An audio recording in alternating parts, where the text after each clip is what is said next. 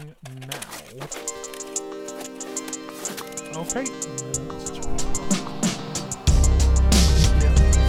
Hello, and welcome to another episode of Throwdown, an action cinema podcast where we take you through every decade and every corner of the world of action cinema. I'm one of your hosts, Jack, and I'm joined, as always, by my good friend Vaughn. How are we doing today, Vaughn? I'm doing great, Jack. It's good to be back. We took a, a little bit of a break there. Yeah, a couple weeks off, just, you know, recover, recoup, get ourselves together again, watch some more movies in the meantime. Um, this is all a nice way of saying that Jack had some scheduling issues, and now we're going to talk about some movies that we watched several weeks ago, but hopefully my notes can do us justice. That's what I'm hoping as well. I think we'll I think we'll be able to get through it. What do we got today? The film we're talking about today is Death Trance from 2005, directed by Yuji Shimomura. Are you familiar with Shimomura apart from apart from the film that you you watched for this episode today? No, I'm not. I, I have kind of passively aware of some of his other stuff, but I have not seen Mhm. any of it. So this was my introduction to his his work. Yeah, because I first heard of him because he was the action director or the coordinator on Versus, the Kitamura sort of zombie movie from uh, the Yeah, early 2000s, okay. which is just absolutely wild, sort of blend of like gunfight, zombie, wuxia, martial arts stuff, which is very telling of the sort of stuff that um, Shimomura would go on to make himself because uh, Death Trance very much sort of like collides all of those things together. But his other movies that I've seen, because he's only he's only ever directed three movies, and I'm I'm unsure why that is. But Death Trance from 2005, then we have Reborn from 2016, which is a very hard hitting sort of covert soldier, um, possessed by some sort of beast, and like Oh, he's going full Cool. hit hitman mode in that one. Um, and then the other movie from 2020, which I wrote a piece about on Letterboxd, is called Crazy Samurai Musashi, and that's the gimmick movie where it's one versus one man versus like 400 other swordsmen, and it's all done in one long take. Oh, okay. I have heard of Um, that one. I didn't realize it was a, a one take. Yeah, it's it's a one take and uh, like detrimental to the whole sort of experience. Ah, okay. I feel like we've seen a lot of one take sort of cinema over the past ten years or so. Like those those recent Scott Adkins one shot and one more shot, Yeah. I think are how how you do that fake long one shot well. Um, Crazy Samurai Musashi has just like kind of just it just fades the pace of it all. Like you don't really Right. get kept up in the momentum of things because it is basically one man taking down 400 other swordsmen, and there are moments of just like, okay, we're just waiting for the next guy to attack yeah. and take his turn. Very video gamey, very samey. I, I quite liked it as an experience just because there are parts where you're actually quite bored and reflecting on the action.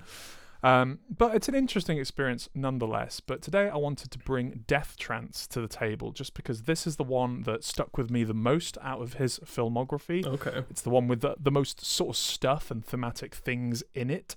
And do they blend all together seamlessly? Mm, is the narrative a little muddled and muddy? Yes. But what did you think of Death Trance? I thought it was pretty good. So I mean, I definitely that makes a lot of sense that he worked on Versus because I saw a lot of that in in this movie, and Versus I like, but it is- Mhm. it feels like it's four hours long. Um, yes. and there's a lot of great stuff in that, but it definitely is is a little bit overdone, and you get tired of the the shtick that it's Mm-hmm. got by the end. Um, this is a little shorter. It's a little bit more compressed, and it's got that that kind of you. I believe you told me that it is based on a manga, correct?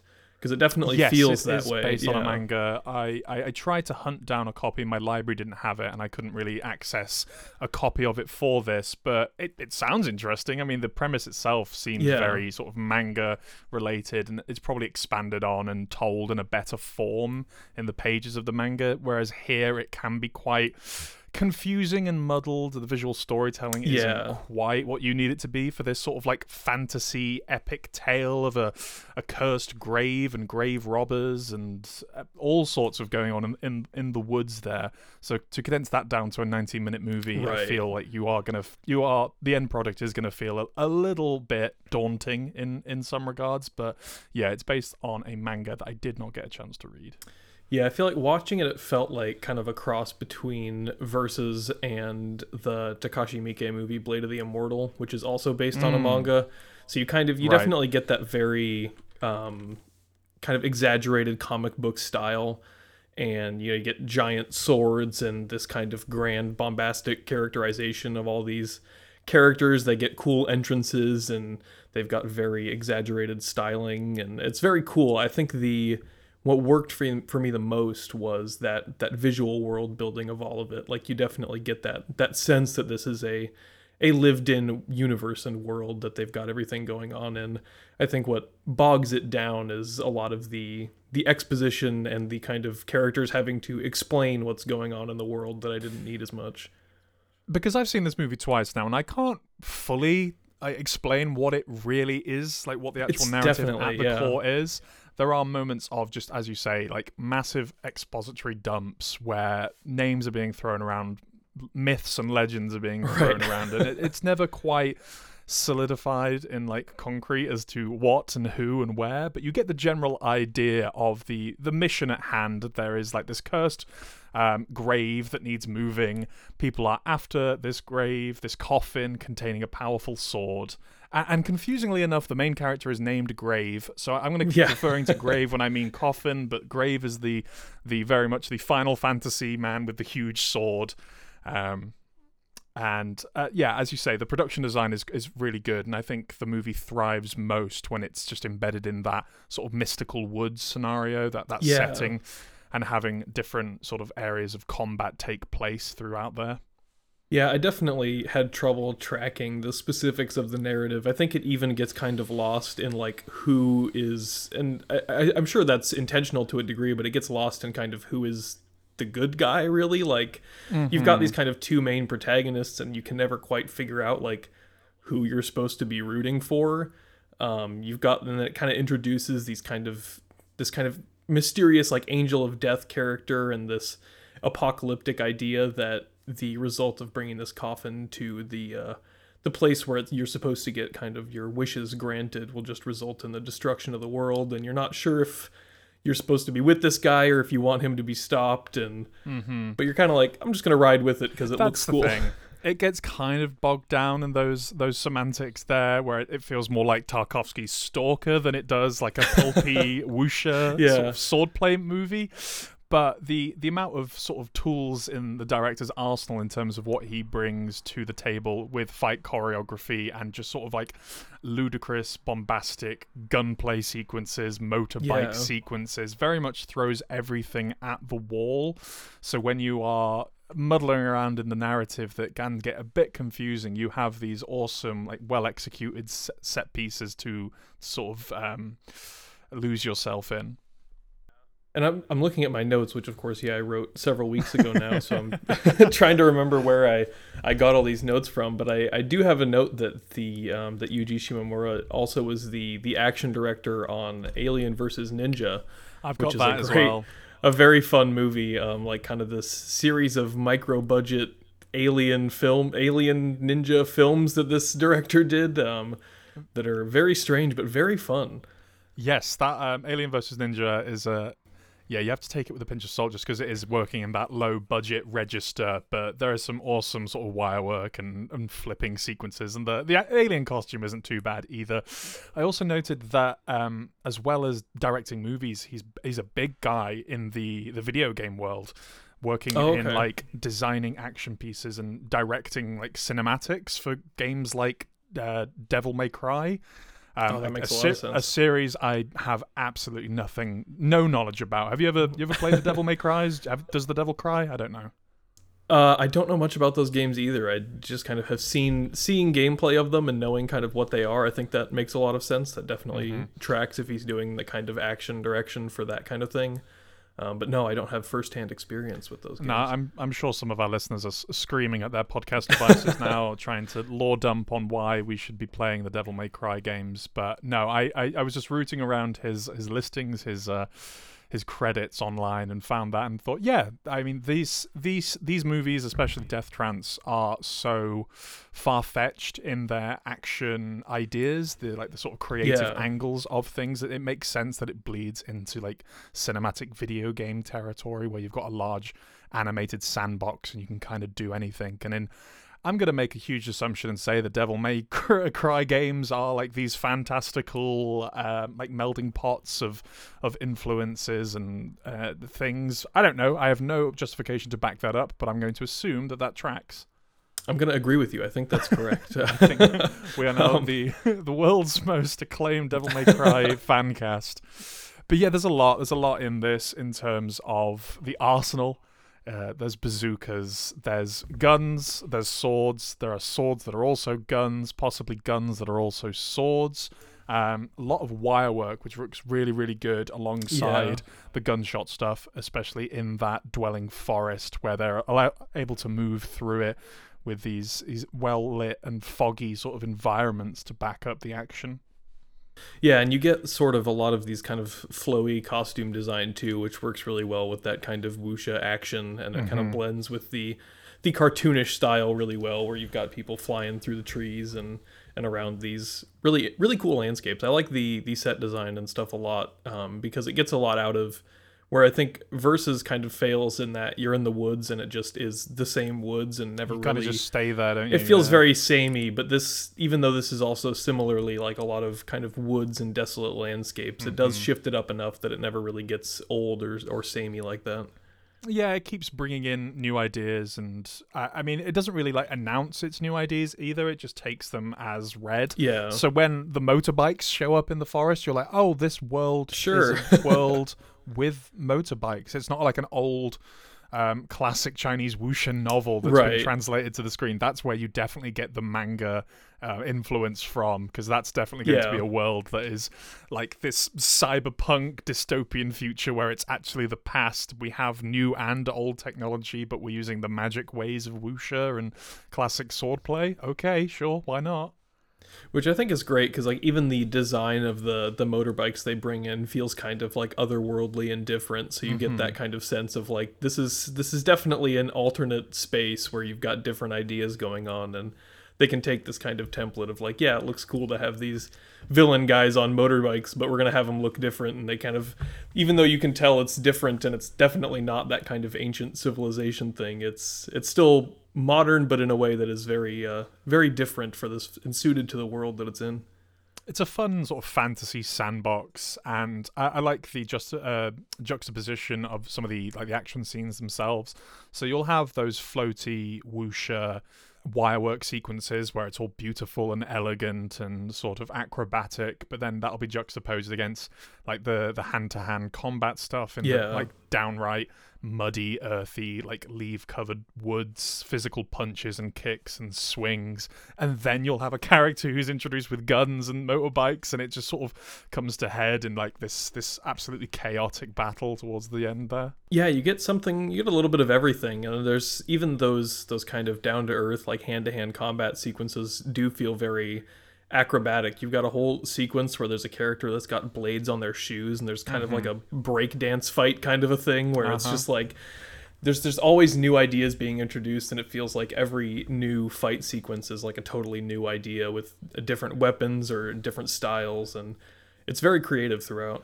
And what roots this firmly in the the mid two thousands for me is the the raucous soundtrack that I'd completely forgotten about. It's a mixture between real like mid two thousands uh, like hard rock music, almost fake Metallica. I've written in my notes Yeah. here. Like the opening movie starts with a fake Metallica song. You can't change my mind on that. But then it'll move into more sort of like dancey, almost like liquid drum and bass soundscapes to like accent Yeah. all the action and the momentum of the edit.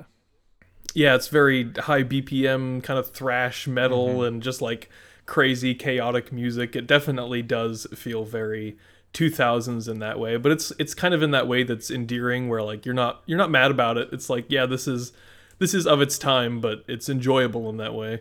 yeah, it feels of this world. You know, if you you, you can't tell me there's a, a fantasy landscape that exists with motorbikes and guns and swordplay, and if if the cherry on the top is like a raucous 2000s soundtrack, then Right. why not? I mean, what what other soundtrack would suit this better? If you if you played this full orchestral and uh, contemporary classical, it might feel a little a little juxtaposed with what you're actually seeing on screen. Whereas Right. It's got that hell yeah manga adaptation attitude where it's so 2000s with the, the sort of boisterous levels of weaponry on screen that it's just reinforced by the sounds of a Kerrang magazine or a flipping through Right. MTV channels late at night. Yeah, it it seems like it's kind of out of place with each other, but in terms of the the stylization of kind of that particular brand of the the cartoonishness of it and also the sort of um, of its time stuff that it brings into it, it feels very it meshes all together very well. It's it's fun in that in that kind of 2000s way. In terms of the performers, so the this the star is uh, Tak Sakaguchi, who is a Japanese um, action star. I don't know if you're more you're probably more familiar with him than I am. He um, Um, he pops up in all three of, of the movies I mentioned earlier, including Okay. Ver- Versus. Actually, he's in Versus. He's the the titular Musashi in Crazy Samurai Musashi.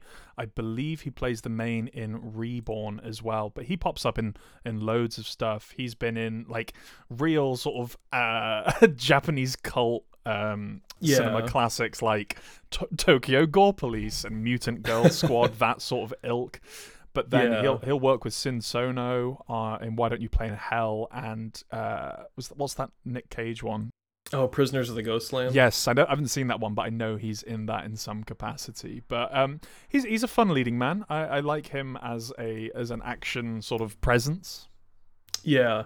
I mean, I see he's in um, Godzilla Final Wars as well, which I need to rewatch because I don't remember him, but I, I also mean- watched it at like, wow, what was it? Probably Uh, very, 6 a.m. after a early in the 24 hour marathon or something. Yeah, so- well, Godzilla Final Wars is just a different beast in its t- in its own because you think it's going to be a kaiju romp battle, but it's actually mainly a martial arts like mutant super soldier fighting that's a weird movie. one. Yeah. That is a weird one. So it does not surprise me in the slightest that he's in that movie in some capacity. Couldn't tell you who he plays. He's definitely not Godzilla, but mm, Well, what definitely kind of caught me off guard watching this was so he the the kind of the secondary protagonist is played by Kentaro Seagal, which is Mm-hmm. of course Steven Seagal's son. Oh, um, which is al- wow.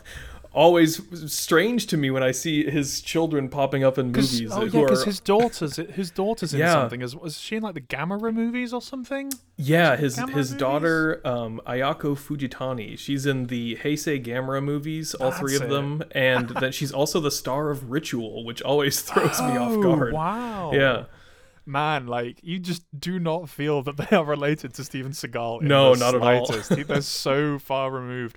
And listener, don't even fret. One day we will cover some sort of Seagal on this podcast. oh, I'm sure we'll get there. I don't know how much Vaughn has seen in terms of Steven Seagal. Not I- much. I've seen a couple, but that's already way too many. But there are some interesting movies to discuss in that man's filmography.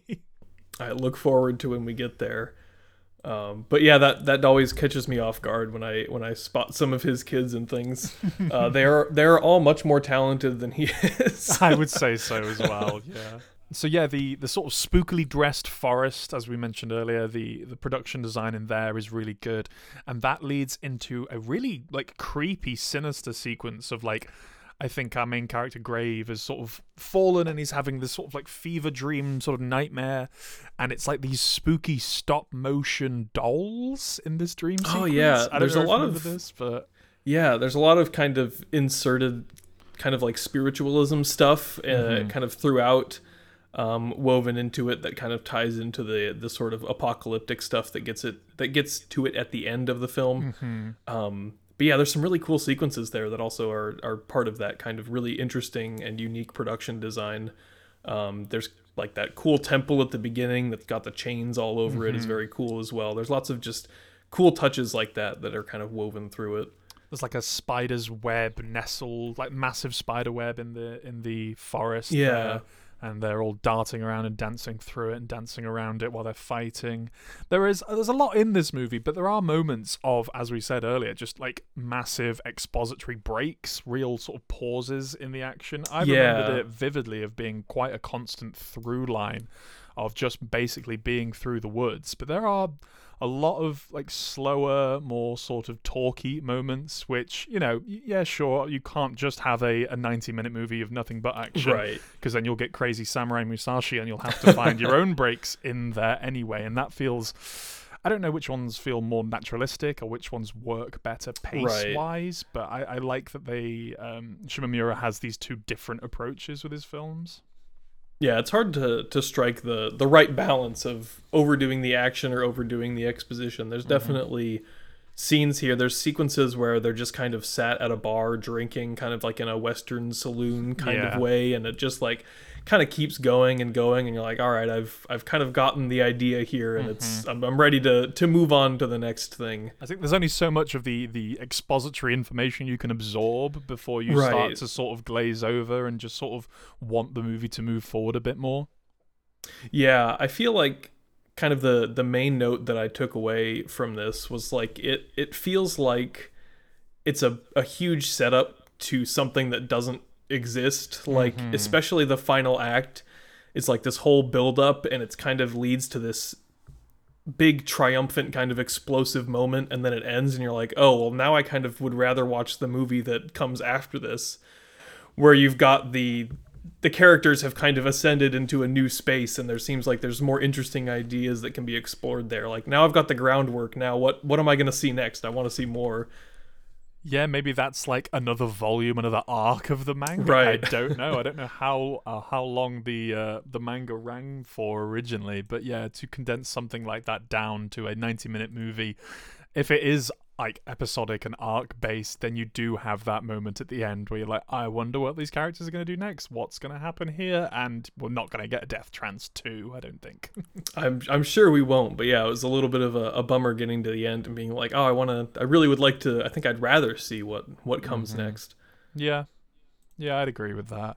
I still have a lot of fun with this movie, just with those moments where it does shine for me, and just sort of the bombastic nature of this um, melding pot of different ideas and maybe things that should be left to manga. I don't know how well it all translates to live action storytelling, especially with the expository dumps. But when you've got movies with bazookas and wire work and motorcycles, I'm at least going to sort of end up thumbs thumbs up on it in general. yeah yeah i did like it quite a bit i don't think i like it quite as much as you Yeah. but um, I do like it a lot. It's always fun. I think it's easy to kind of dismiss a lot of the the live action comic stuff because it's it's really hard to get that stuff right. And I think a lot of the more often than not, it does kind of fail and it feels like it's not doing what it should be doing. But um, this definitely leans into the comic book stuff in the right way, and it feels very earnest. And it is the the kind of comic book adaptation that I like seeing.